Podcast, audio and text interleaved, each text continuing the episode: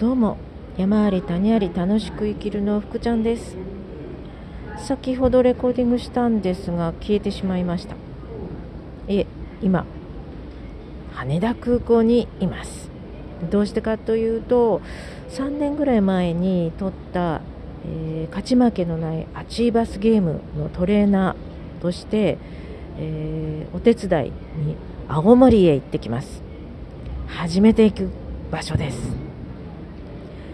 まあ、勝ち負けのないボードゲームといってもなんかピンとこないかもしれないんですが、まあ、詳しいことはホームページがあるのでお調べお調べくだ調べてみてください。さて今日のテーマは最近気がついたんですけどコミュニケーションって、えーと、文章では取れないんだなっていうのをすごく感じました。文章で文字でだとやはり伝わってってないなと思って、えーと、電話ので口頭でですねお話をしたら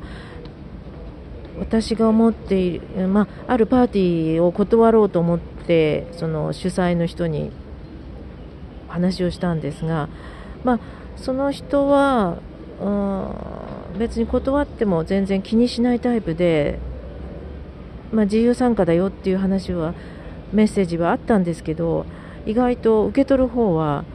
いやいつもお世話になっている方のお誘いだから悪いなって私も実際はそう思ったんですがそう思ってしまうんですね。なので断れないんですよ。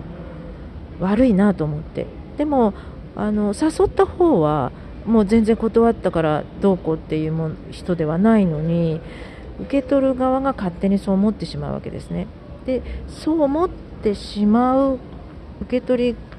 側がいるというのを誘う方はわからないかったようです。えそうなの？って言われました。多分誘った方の本人は誘われても断れるタイプなんだと思うんですね。でも断れない人が多いんですよ。で悪いなと思って嫌われたくないですから人間って。なんか理由をつけて断るんですね。私もよくあります実は。それが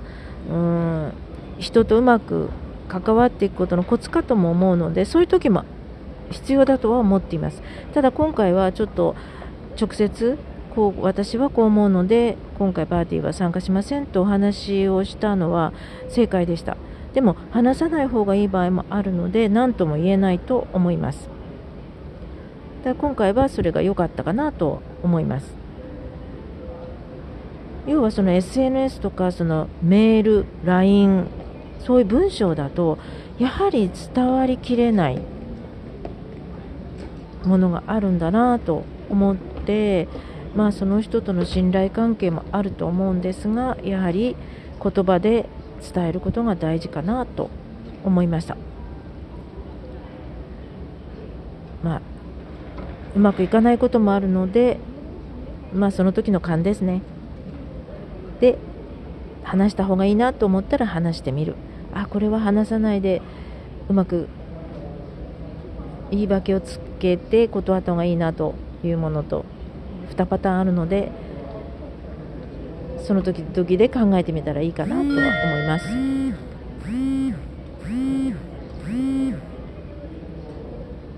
でやっぱりこういう外でやると緊張しますね。なんか言葉がスムーズに出ないのと恥ずかしいなっていうのとなんか周りにどう思われてんだろうみたいなのがあってなかなか言葉がつながらないのでちょっと短めですが今回はこんな感じで終わりたいと思います。それでは良い週末を。